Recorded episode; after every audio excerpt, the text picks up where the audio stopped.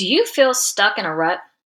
Are you ready to start crushing your goals the way you see everyone else around you doing? Are world events leaving you with a sense of urgency to level up your life? Well, you're in luck. That's why I created the Level Up Your Life cheat sheet. This cheat sheet will give you the mindset tools you need to achieve your goals and live your dream life. Taken from several best selling personal development books, I've taken out all the fluff and distilled it down to five key takeaways you need to level up your life. It includes no nonsense action items like five ways to improve happiness, because happiness leads to success, not the other way around. The real moral we should be taking away from the tortoise and the hare fable, and how your daily micro decisions might be derailing your success. I also included a little bonus for you at the end. To really accelerate your achievements, what we all really need is a little bit of kindness. That's why I invite you to take the kindness challenge with me. Based off the best selling book, The Kindness Challenge, the author concludes that kindness is a superpower. Kindness can change any relationship, make your life easier, and transform our culture. Success means nothing if we don't also nurture our most important relationships.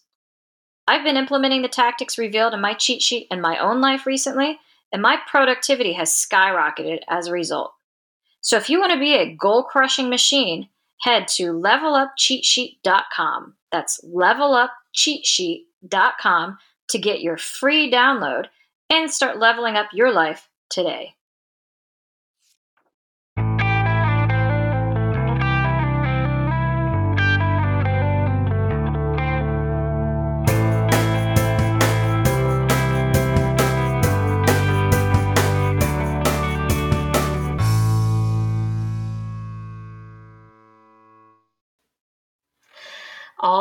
Right, welcome back to another episode of Liberty Alliance Network's What Can We Do? I am Haley Heathman, and today I am pleased to be joined by Isabel Sam. Isabel is a wife and homeschooling mother to three awesome children. Uh, her background is in the sciences, and she uh, once upon a time had dreams of becoming a doctor and a scientist, um, but changed course to become an entrepreneur. Um, so, her mother and grandparents were free market capitalists uh, with relatives in the government. They escaped socialism as it tried to destroy their country. And her husband also escaped socialism at the age of 12 to avoid a socialist military that drafted 12 year old boys. So, right now, she's on a mission to teach Americans how to live in community, prep, and unite so communism has no chance of ever taking over the United States. So, welcome yeah. to the show, Isabel. Thank you for having me. yeah. Um, you've got a really interesting background, um, both, well, not just you, but you and your um, husband as well. Um, why don't mm-hmm. you? I like to, I'm a chronological person. Why don't you start me there with, um, I think you've got uh, some badassery too in your in your family. Uh, yeah. So why don't you talk about that and uh, give us an idea of where you're coming from and uh, your background? Yeah. Um, so, from the stories that have been passed down to me uh, on my mother's side of the family, um, they uh, that that family um, escaped uh, Spain during the Spanish Inquisition. Uh, they were Jews at that time, and they were obviously trying to kill Jews during the Spanish Inquisition. So, uh, the family joke is that we um, we hung a pig on our porch, changed our name, and got on the first boat out of there to South America. so we uh, we ended up in South America, and uh, we were doing fine there. Um, we most of us are were free market capitalists. Uh, today, they would be called libertarians, and uh, they were. Um, kind of seeing some bad things going on within the government, like, you know, teeter tottering back towards socialism. So I had several family members who got sick of everything and they decided to run for office. So I had um, mayors, um, I had uh, Supreme Court justices, and uh, even it's kind of like Speaker of the House, um, all related to me. And then my grandfather's um, brother, who was actually a democratic socialist, um, he became president of the country. And he was uh, later overthrown during a coup and then assassinated. And um, so during all of that going on, um, my grandfather, you know, he was he was never involved in any of the politics. Neither was my grandmother. They wanted to stay out of everything, but they were for capitalism. And so they decided, okay, well, things are starting to look bad. Let's go out. Let's. Um, they they had a they had some property out in the country, so they they owned a farm. So they said, we're going to move out to the farm, and we're going to stay out there. We're going to stay out of the cities. We're not going to have these problems that the cities are having. We're just trying to live in peace and in our capitalism. And uh, yeah, the going out to the farm only bought them a few months because then people started showing up um, on their property. Uh, there were times that my grandfather had to open carry a rifle um, so that his children, so that would be my mom um, around like getting to her teenage years, so that she would be protected along with her four siblings. And um, my grandfather was involved in this huge project for this huge dam. Uh, he was a civil engineer, so uh, he was managing engineers from five different countries, multiple languages, massive amounts of money being spent. He was being offered jobs in all these other countries. And he said, Hey, things have gotten too violent down here. Let's get out. And so they got out. and I'm first generation born here. And I, am just seeing a lot of the things going on now that uh, my family has warned me about growing up. So, can yeah. you say what country you were from? Oh, yeah. So, my uh, family's from Bolivia. That's what I in thought. South America. Yeah. yeah. So, it's almost like, though, uh, out of the frying pan and into the fryer a little bit, escaping from Spain and then going to Bolivia and uh, I guess encountering more or less the same thing there. Um, so, what is it that that you think is going on now that echoes what your family saw in Bolivia? Yeah, so we're just we're seeing the government um, come in and take over, take more and more of our rights away from us, and then we're seeing uh, the money become less and less stable. And we're seeing a lot of people who are now becoming more and more dependent upon the government.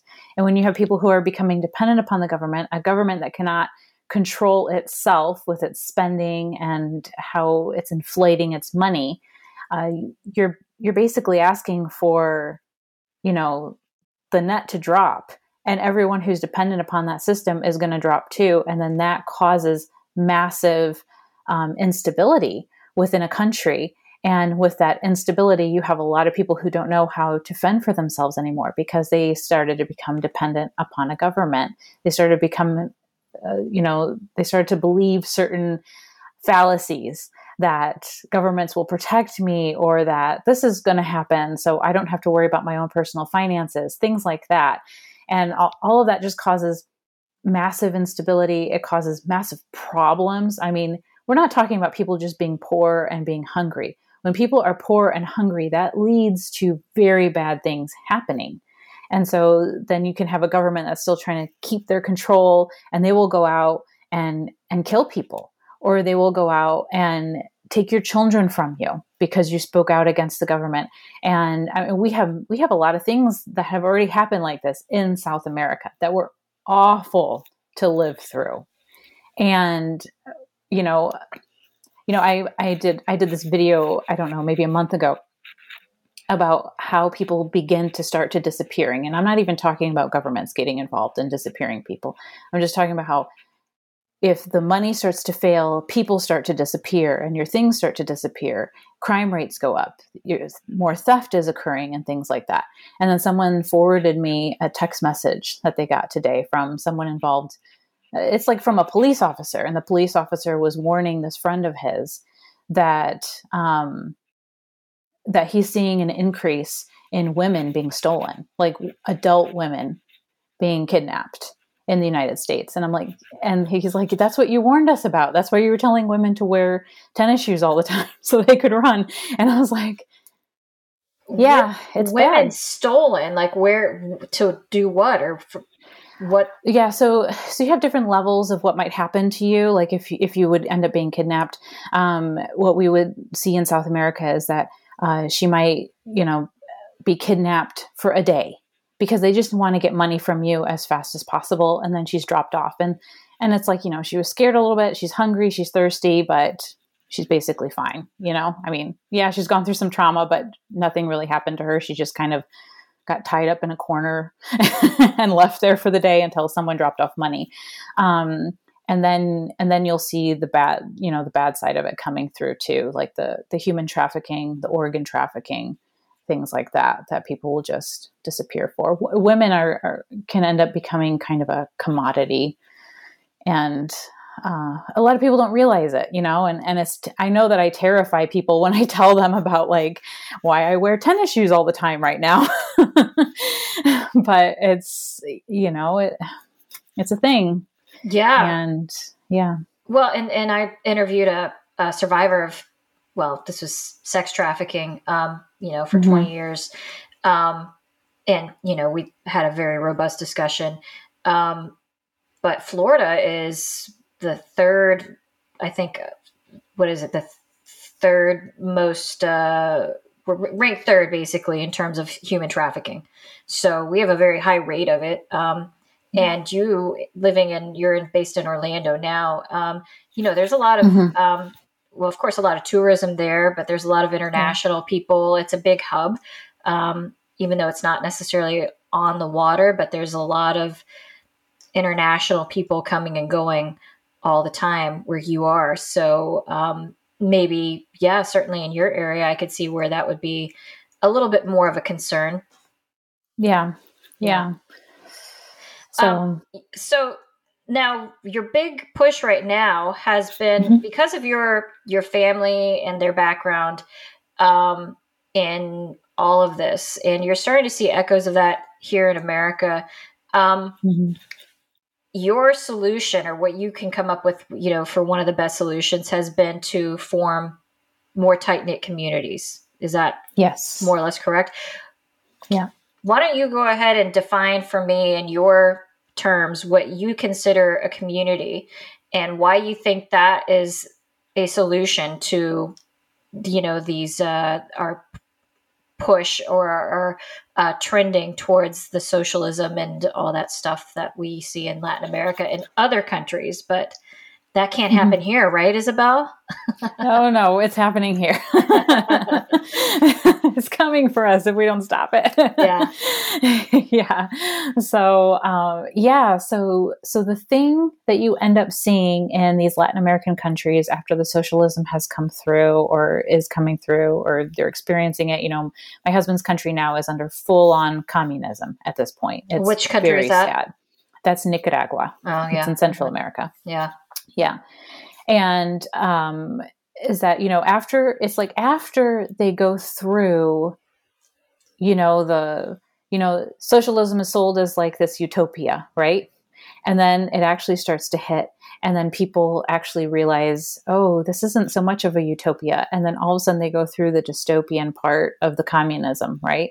And now it's time for them to get out of it. What they end up learning in that process is how to actually form a really good community. They like they separate you beforehand, right? They say you're anti-socialism, you're pro-socialism. They're doing everything to separate everyone and keep them apart so that it's very hard for people to put on this big um, force against the government, right? Because they've been separated in so many ways.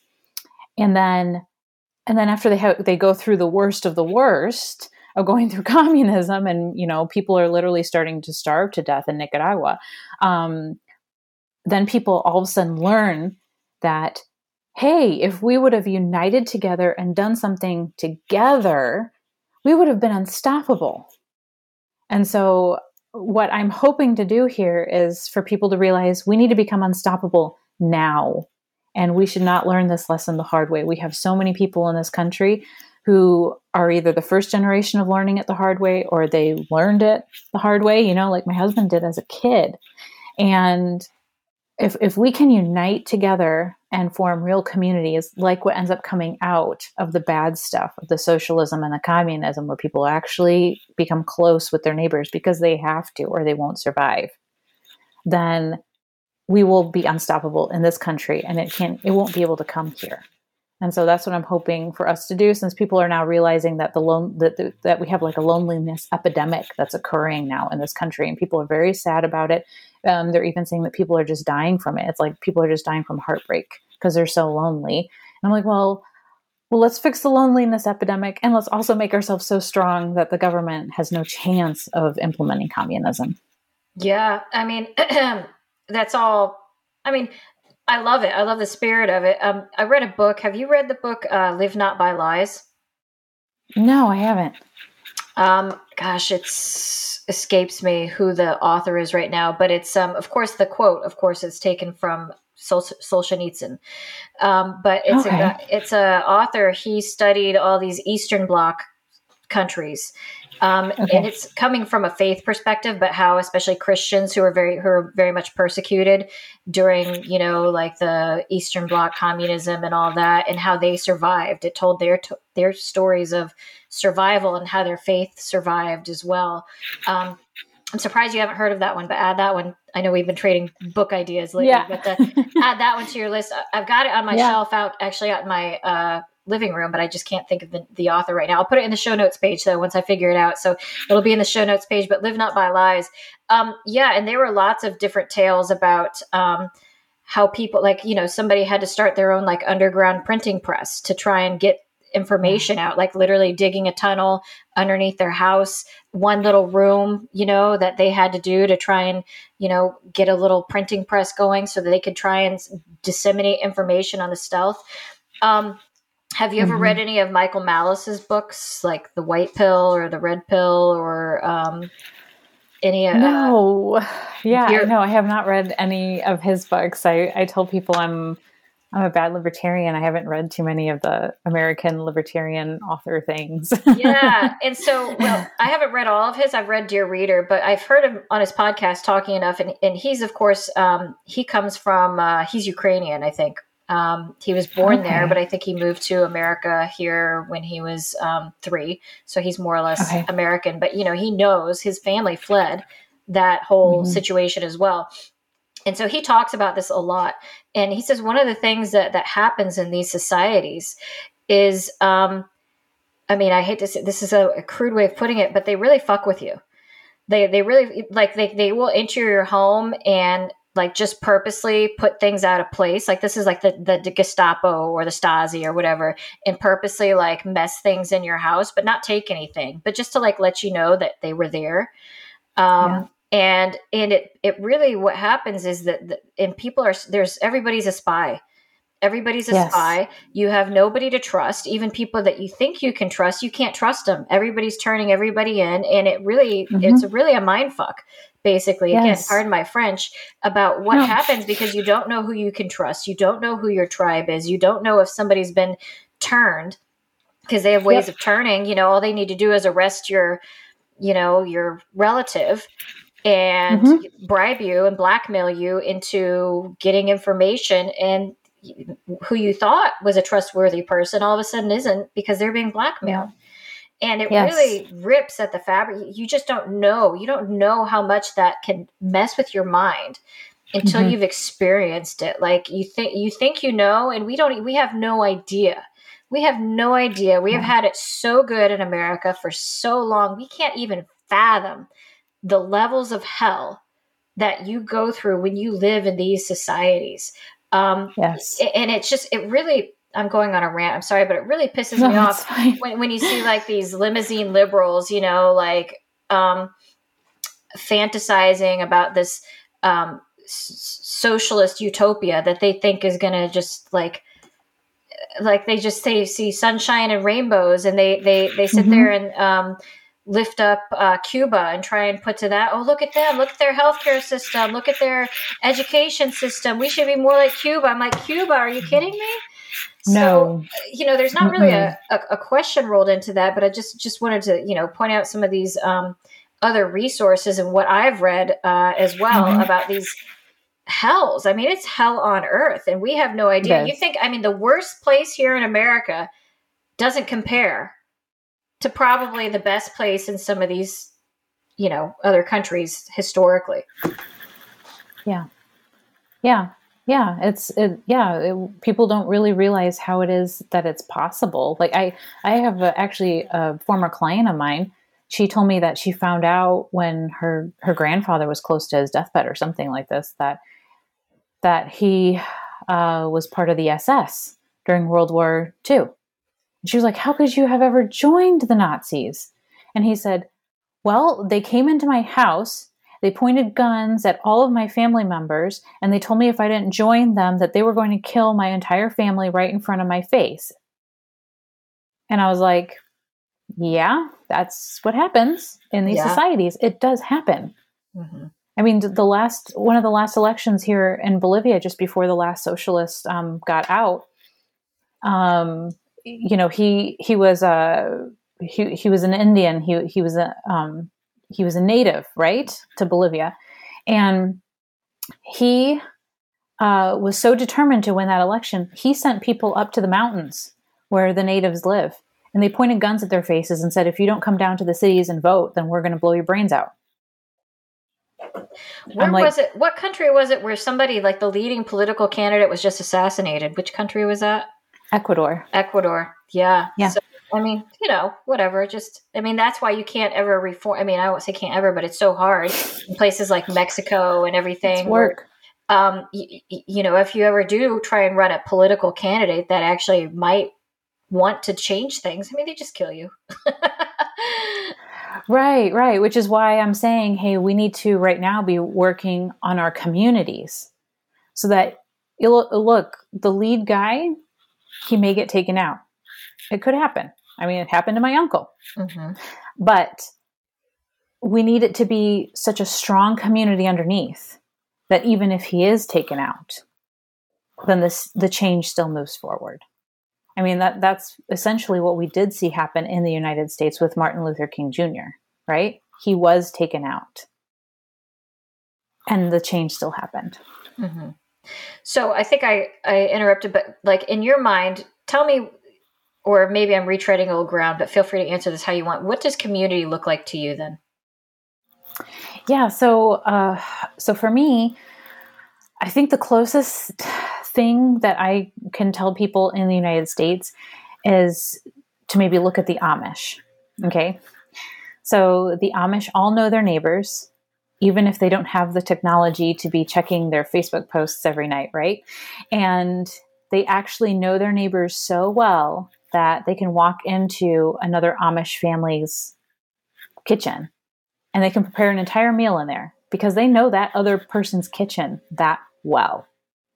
And then if something happens and your, your neighbors will know right away, and then they'll be immediately working together to be together. It's a very, to help that person. So it's a very interconnected community that values the personal autonomy, but it's not swinging towards the pure individualism that everyone's complaining about in the United States. Like everyone's like, the founding fathers worried about the individual. And I'm like, the founding fathers would have known about personal autonomy, but they were also very interconnected. They could not have waged a war against the biggest empire on the planet without being very interconnected and dependent upon each other to be able to do that. But we've lost it for so long that I feel like the closest thing that I can show people in the United States is like, look at the Amish. And what do you see that is posted about the Amish on social media? You see when they do a barn raising, right? Mm-hmm. You see all these people together and the barn goes up in one day. And you see them all all of them are working. They look like an ant hill or something. Everyone working together and they make it happen and the barn goes up in one day. And i'm like so what if we had community like that?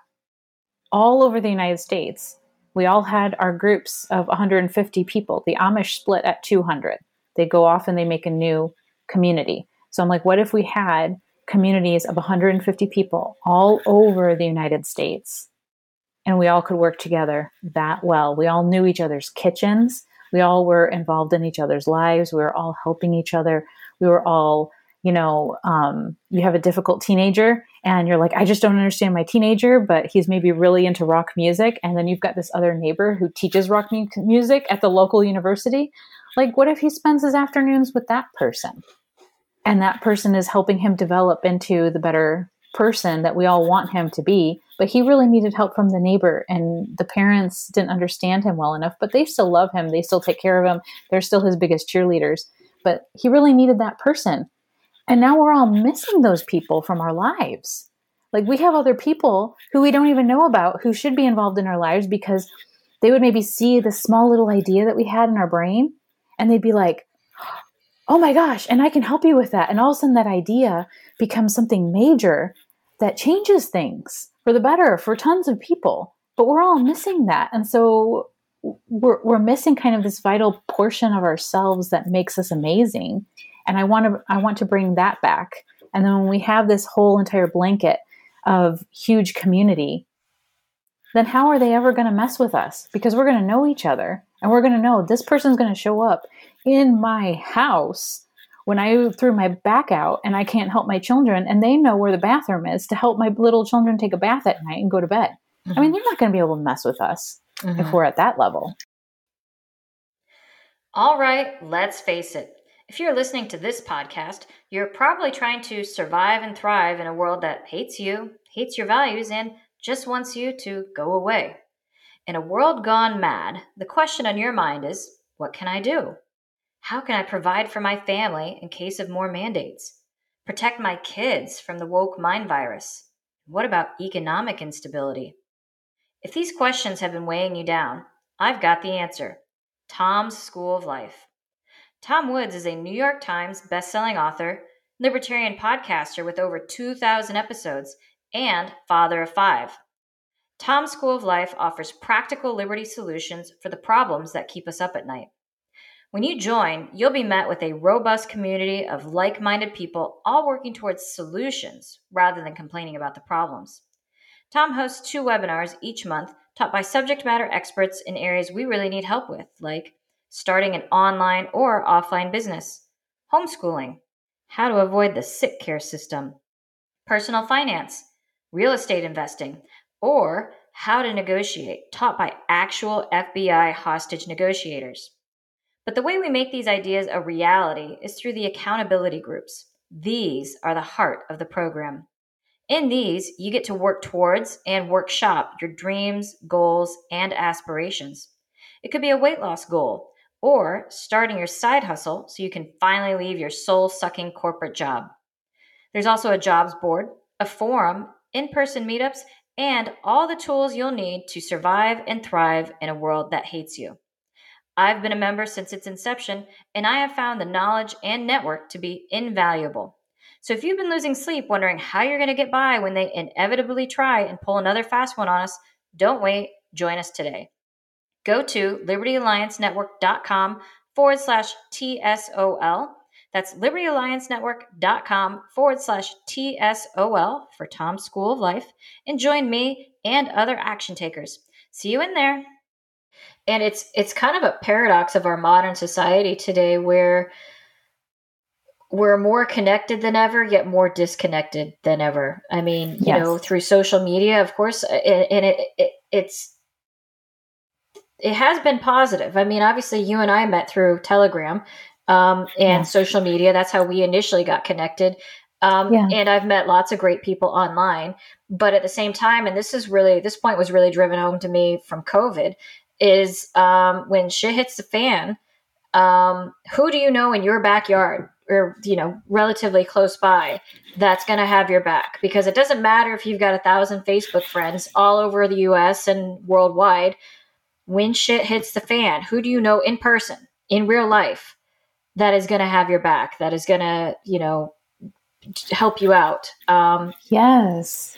And so, you know, I think social media is an important tool to help you find in in person friends and in person meetups. Um, but if your entire social life is online, it's really time to find you know to go back you know uh analog as they say. Go back analog where we do things yeah. out in real life. And even our own communities. Like i live in an hoa neighborhood but um i mean i still don't know that many of my neighbors even though we're all right here. So why don't you tell me about your um, build your community challenge? You started this you know you, yeah. you, see the problems. We're trying to get out ahead of this. We don't want to, to wait until we're wasting away in the breadline before we decide you know maybe i should meet my neighbor um, yes. so what's your idea you started this build your community challenge and the florida freedom family why don't you tell me about that and and how you got the idea because i I mean, it's one thing to say, yes, we need community, but you actually have like an action plan for how to do that, which yes. is great. I, I, love it. I love when I saw this, I was like, Yes, I love. I, I, mean, this is awesome that somebody actually not just said we need to do something, but actually came up with a plan for how to do it. So, walk me through yeah. that process and how you came up with this plan and uh, what what it's all about. Yeah. So, okay. So, basically, at the beginning of this year, I was talking with my husband that maybe we should move to Mexico because I was just like, it's it's so hard to find community in this country. I know tons of people, but then asking them to kind of take that next step and be an actual really good friend just seems like it's impossible. And people don't understand it, right? Like they call community seeing their friend once every two months and they call that their community. And I say, no, that's not community, that's an acquaintance. And, and they're like, no, that's my friend. And I'm saying, no, that's not a friend. and um, so then, so then we, we went through some troubles with that. We were like, we, we can't do it this year. And then uh, came down the pipeline this bad bill that is that is affecting now homeschooling families in Florida. And so I was like, okay, we have got to do something. Um, I had been bugging, you know, this group of libertarians to get off their butts and do something for so long. And I was just tired of fighting with them. And I said, okay, well, um, I'll just create a website. We'll call it Florida Freedom Family and we'll get through session and then we'll figure out the next steps, right? So that's essentially what we did through session. And then right after session was over, during the whole time, I had been reading books because I felt like when I was trying to explain community to people in the United States, I felt like I was trying to describe to them a color that they had never seen. And I could not figure out a way to describe it to them. So um, the scientist part of me kind of kicked in.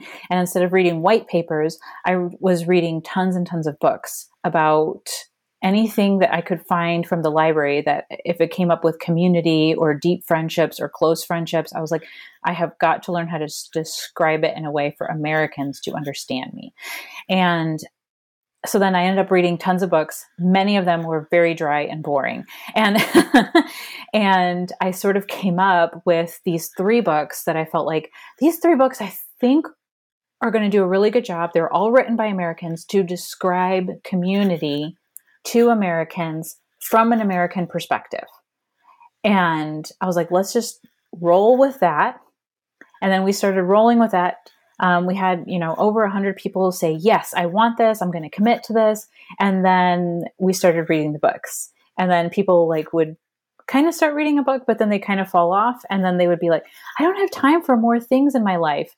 And I'm like, no, no, we got to, it's like a process. We got to get through it because all of a sudden, when you're not having to schedule all these people and you're just kind of dropping in on each other's lives, because in the end, you're supposed to end it with five close friends within five miles of your home, then you're actually going to be able to throw out a lot of things that you do in your life. You know, like the kids don't have to be involved in an activity every single night of the week for them to be able to talk with other kids, right? Like they can just play with a kid that's within five miles of their home that you know their family it'll make life easier.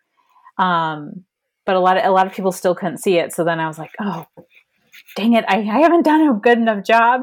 So then I kind of started reading more books. So now there are more books on the website for it, um, for everything. And um, but it's it's kind of this thing where I'm trying to get people to realize, you know, we need to go back to intentional living.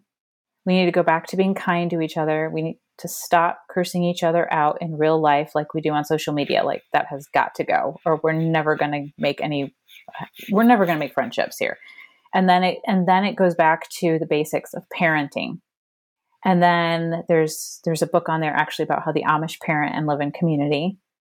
And then we go to here's how we're going to build our community of five close friends within five miles of our home. And again all these books written by americans and like the last book that we end with is, you know, written by an American lady who had the tons of trouble building her community because she had so much stuff that she had to work through in her own life as she was doing it. Um, but she does it. And I'm like, okay, so we're going to have a lot of problems. We're going to have disagreements. We're not going to get along. We're not going to know how to express ourselves perfectly. We're not going to have conversations the best. We're going to have to forgive each other, but it's going to be worth it in the end. Mm-hmm. Right. And I, you know, I made that post on Instagram that you commented on, and, and that was actually taken from um, the seven uh, habits of highly effective people, um, which is yes. not not one of your books, but um, it, it, kind of fits in with all that. But um, talking about the difference between independence and interdependence. So, and then of course yeah. dependence. Dependence, we know what that is, but but I think we don't quite understand the difference between interdependence and independence. And right now, yeah. we we put a premium on independence. I want to raise an independent, you know, I want my children to be independent. I want to be an independent woman, etc. And independence is I, I, I, I, I can rely on myself. Interdependence is we, we, we, where you have yeah. a you work together with other people to achieve a common goal, and um, that that's basically the essence of relationship any relationship whether it's a mm-hmm. business or a professional relationship your marriage yeah. your family your your relationship with your child but relationships are interdependent but we are not raising children to be interdependent we are raising them to be independent i i i as opposed to focusing on we we we how can we make it a we yeah. thing and not just an i thing and I think that's what your book, um, what the hunt gather parent was really yes. good at showing was how these other parents and how these other families and um, totally different cultures all across the world, not American, mm-hmm. but you know they were very interdependent communities. Yes. Um, you know, so that's just I, I think that's something that we've lost in our societies is yeah. interdependent. We've placed a premium on independence and we've forgotten how to be interdependent. And now we I think we're seeing some of the problems associated with that. Nobody knows how to have a relationship, nobody knows how to have a conversation. Everything's so easy. Mm-hmm. I don't need to be interdependent yes. when I can call Instacart. I don't need to go to my neighbor neighbor and ask for a cup of sugar when I can call Instacart yeah. and say, "Hey, deliver me some sugar." So, yeah, yep. I'm independent I don't need no man. But at what expense? At what expense? Yeah. Yeah, that's what we all need to start asking ourselves like how far do we want to take this, you know? Because it because we're seeing now, you know, I'm seeing now major ramifications of some of these things. You know, I have several friends who are going through divorces right now because they just could not handle the COVID stuff well. And that was too much stress on the two of them. And because the two of them don't have other people who know them really, really well and who they trust and who they're willing to have in their lives to be like, hey, stop being a jerk like this to your husband or to your wife. And, you know, be saying, hey, how are you going to do better at this? Where's actually the root of this problem? Is it actually with your husband or your wife?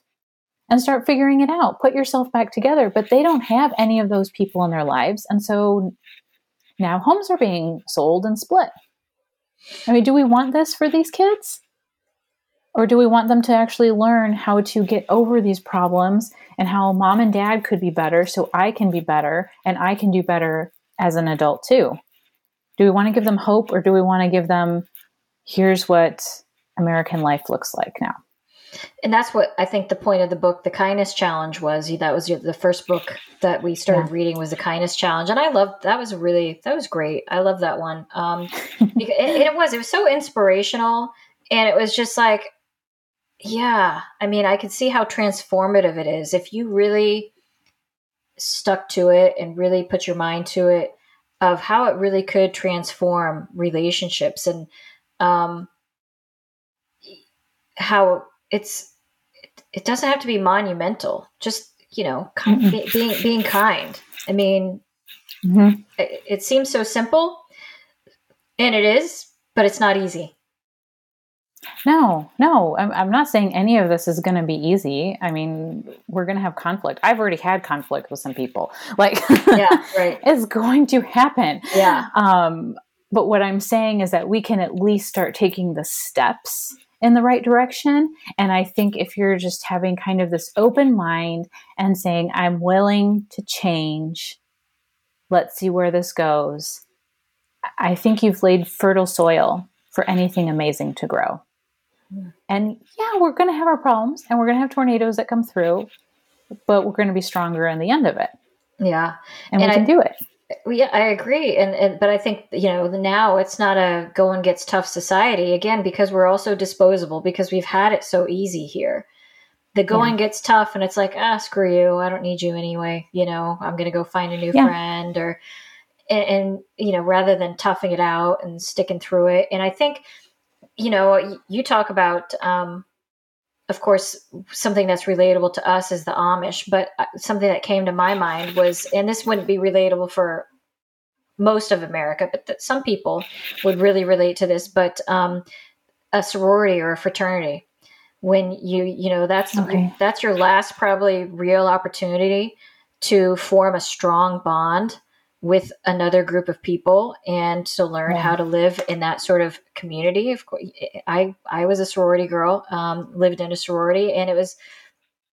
I've never been a girls' girl. Uh, I've always, been, you know, yeah. I was an athlete and everything, but I I always used to say that joining that sorority was probably one of the best things I could have ever done because I loved finally for once in my life being close and close knit with a group of women who knew you who knew you, yeah. you know, knew your faults and knew your strengths and, you know, you could rely on and they had your back and they helped you through. And yeah, of course there were spats, but you got through it. And that's probably like the last real time in our young adult lives. Cause then after that, you all split off. Everybody talks about right. how hard it is once, you know, basically after college. But, you know, especially once you get your 30s, how hard it is mm-hmm. to make fr- to make friends it's, it's, especially if you've got kids or it doesn't matter, you know, because everybody kind of splits off. You get married, you have your family, and you just kind of start doing your own thing. Um, yeah. I, I did those connection calls um, late, recently that you were you were one of them. Um, I just yes for some I think it was kind of inspired by what you were doing with this. Um, I had a lot of things happen all at once, just personally and just anyway, I, I, felt that need. I really wanted to start to connect with people. And so I Good. set up a Calendly with various people through the Tom Woods groups. And um, so they weren't like total strangers, but I didn't necessarily know them personally. And uh, right. really interesting, where one of the um, common threads that I did notice when talking to people um, was what you mentioned before was maybe if they didn't, even if they didn't directly state, state it, I kind of sensed it was uh, a sense of loneliness. Um, yeah. You know, some of the, a couple of the people I know wanted to talk to me again, even though they didn't state it, but I could just tell that they were kind of lonely. They didn't have anybody yeah. else to talk to. And they were actually really grateful that I took the time. They're like, thank you so much for doing this. Oh, I really enjoyed this. Thank you for reaching out and doing this. Cause they, they just are yearning for that connection, any connection. Yes. Um, and like I had another gal who um, moved from New York to Tennessee during COVID because of all the insanity. Um, doesn't mm-hmm. necessarily regret the move, but was still struggling trying to find her tribe yeah. in in her new place. You know, like she did the homeschool groups aren't the same. This isn't the same, and so even though she yeah. wanted this, she was still struggling with that decision and trying to meet new people and start over. So, what would you say? What would your advice be? How would you tell people to go about it? People right now who are looking for connection, who are looking for this, mm-hmm. where would you have them start? Oh, goodness. I mean, the first place I would tell them to start is right around themselves. So, what is it that you guys already naturally gravitate to? Are you all into kung fu and you go to kung fu three times a week? Have you spoken with another mom there that you felt like you had a good conversation the one or two times that you've conversed? Can you invite that family over for dinner? Um, are your kids involved in soccer? Have you met any families on that soccer team that you could invite over for dinner? Could you um, write letters to all your neighbors? And say, here's what I stand for, here's what I love. If you like these same things, do you want to come over to a barbecue I'm having in my backyard on this day at this time? Um, I do know of one person who is like highly introverted. So she actually wrote these very detailed letters out and she mailed it to all of her neighbors so she wouldn't even have to go over to their house. but she found three people who were like her. and so I was like, hey, you've got your neighbors now. Um, and then with other people, you know, some people have gone on and joined things like Freedom Cells or localresistance.org, and they've done emails back and forth with people, which I think is fine. I think that's great.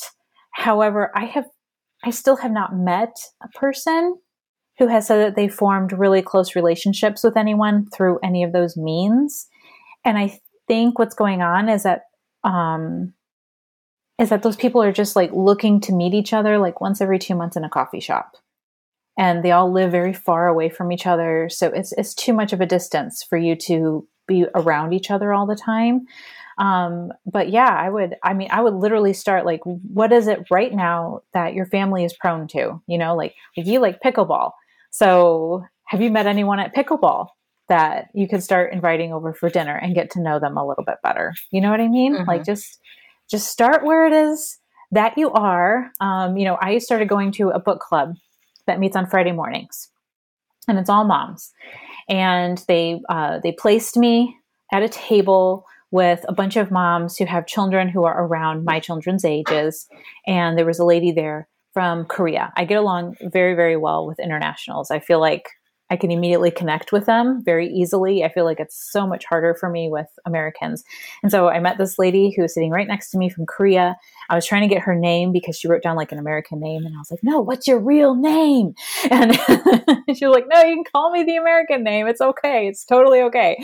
And I was like, all right. And then I, and then I literally just asked her, like, how are you doing here? Because she's been here for one year exactly.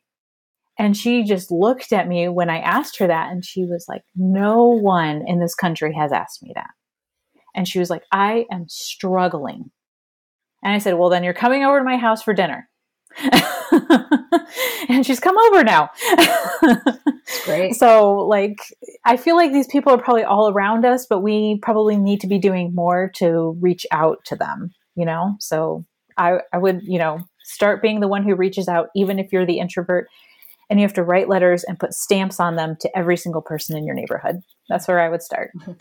I think that was one of the big takeaways that I got from that Jennie Allen book, the Find Your Tribe. I think that's what it's called, but the Jennie Allen Find book. Your People. Find yeah. Your People, yeah. Um, yeah. Was you have to be proactive, like that. You have to take the first step. You have to get out there. You have to put mm-hmm. yourself out there.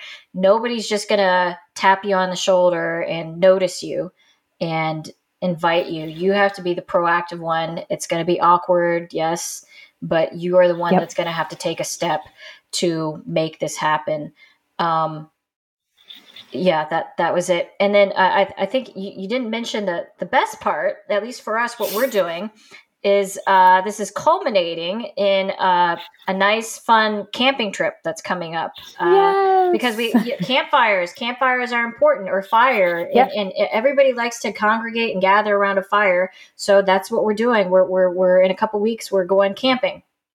Yes, yes, we are, and then we're doing our last check-in for the Build Your Community Challenge because because we've essentially been acting as a book club all summer. So our last check-in is uh, this Saturday. It's actually at my house, and we're going to be hanging out around the fire pit. Then we're going down to um, a food forest for a screening of a movie. That's right. And, I saw yep. that. That's awesome. With Jim Gale, former yes. uh, uh, What Can We Do guest, Jim Gale. So uh, yes. I, I, saw you guys are kind of like partnering up or something or. He yeah, he's out. talking about partnering up with the combative combative politics side, and then yeah. he he said that he really likes the stuff that I'm talking about with the community side, but I, I haven't spoken with him very much. Um, yeah. If you read the books, you know, that we're going through the summer, um, you would know that it says in there that like you need to spend two to 400 hours with someone before mm-hmm. you actually know this person pretty well.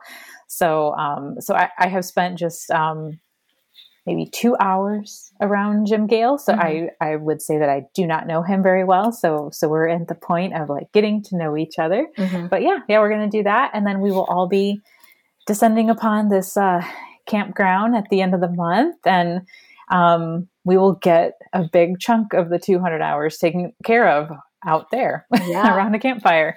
yeah, that's exciting. I'm going glamping because I don't have any camping equipment, so I, am going glamping.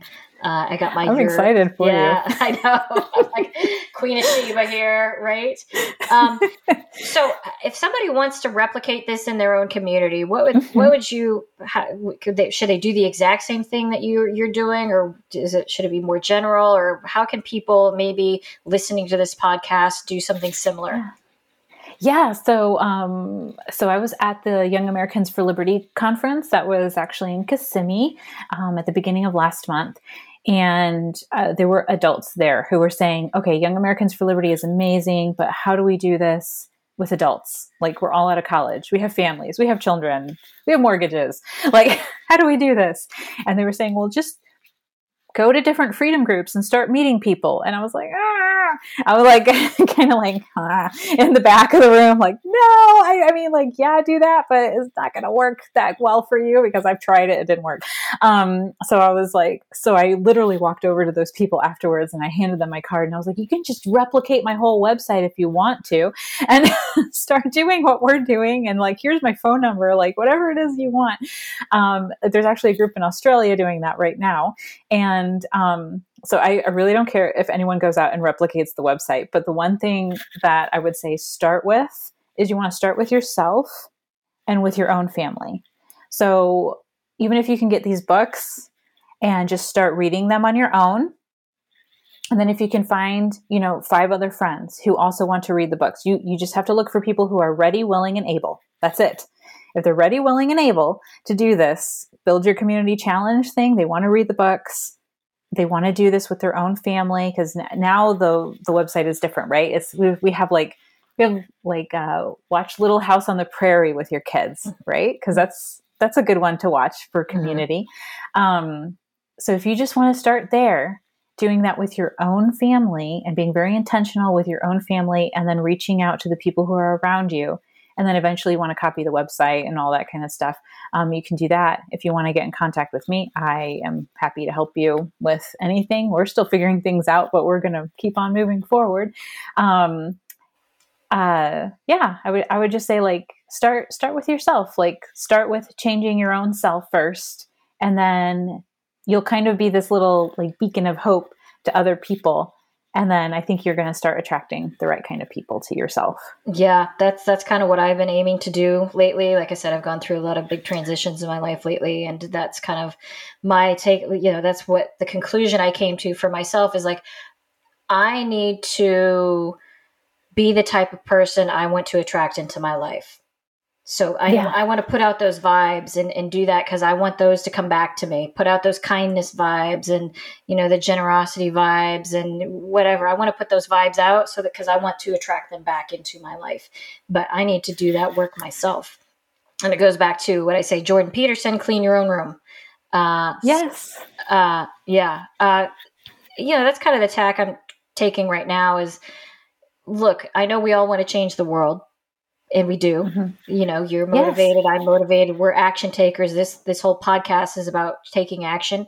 But really it, unfortunately we, we probably can't. I mean you know not in a big way but we can always change ourselves. And by changing yourself you can change the world. That's good. yeah. yeah. So um, that's the very first step. that's it. Yeah. So um how about we uh, go ahead and uh, why don't you plug anything you want to plug? Share some websites uh, with us. And um, all this will be in the show notes page at libertyalliancenetwork.com slash what can we do. Um, we'll put it all on there. But uh, Isabel, go ahead and uh, tell us more where we can find you. Yeah. So, well, first of all, you'd probably be checking out the website. So it's um, FL Freedom Fam, F A M dot M E. And on there, um, if you go to the plan, then you'll see uh, the Build Your Community Challenge is number two. And you can click on that and then you can start looking over books. I'm going to start blogging on there about other books um, to help out in addition to that, just, just because so many people have been contacting me lately saying, our marriages are falling apart, help us. And so I'm like, okay, we're going to work on that too. Um, I way, you know, back in the day, I was a wedding photographer. I left um, left science job and uh, became a wedding photographer. And so there were actually books that I gave to my clients when they first booked with me. And I'm kind of unique among wedding photographers because I have a 1% divorce rate amongst my couples. And I do kind of wonder if some of those books that I gave my couples, like as soon as they booked with me, or some for some people, I gave it to them as their wedding gift because they booked with me online or something. So then at the wedding, I gave it to them. Um, I do kind of wonder if those books like helped them lay a foundation that was a little bit better. Um, and then uh, we have um, we have Instagram, which is uh, FL Freedom Fam, is how you find it. And then we also are on Telegram with a public channel that's FL Freedom Fam also.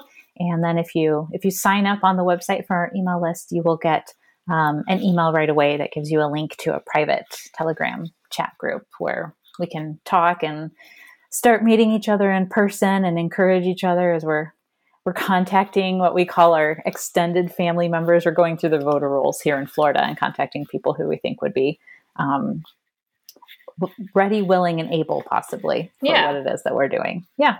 Excellent. So all that will be on the show notes page, and um, y- you know, I know not everybody that's listening is going to be from Florida.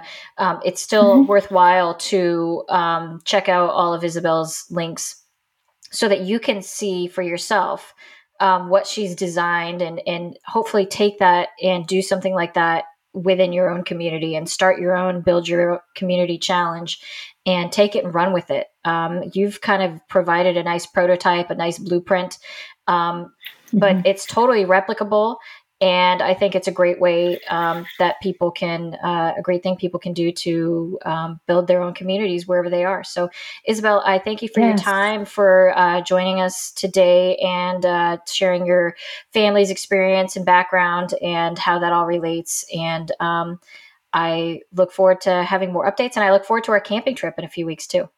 I am too. I'm yeah. going to go into your little glamping tent and probably like sit down on a chair and be like, "Hey, it's cool in here." She she gets air conditioning in her tent. yeah, I gotta I do it right. I'm bougie like that. I know. That's awesome. All right, Isabel. Well, thank you so much for joining us today. And uh, we will catch you, you, next time on another episode of What Can We Do? Have a great day. Thanks. Bye.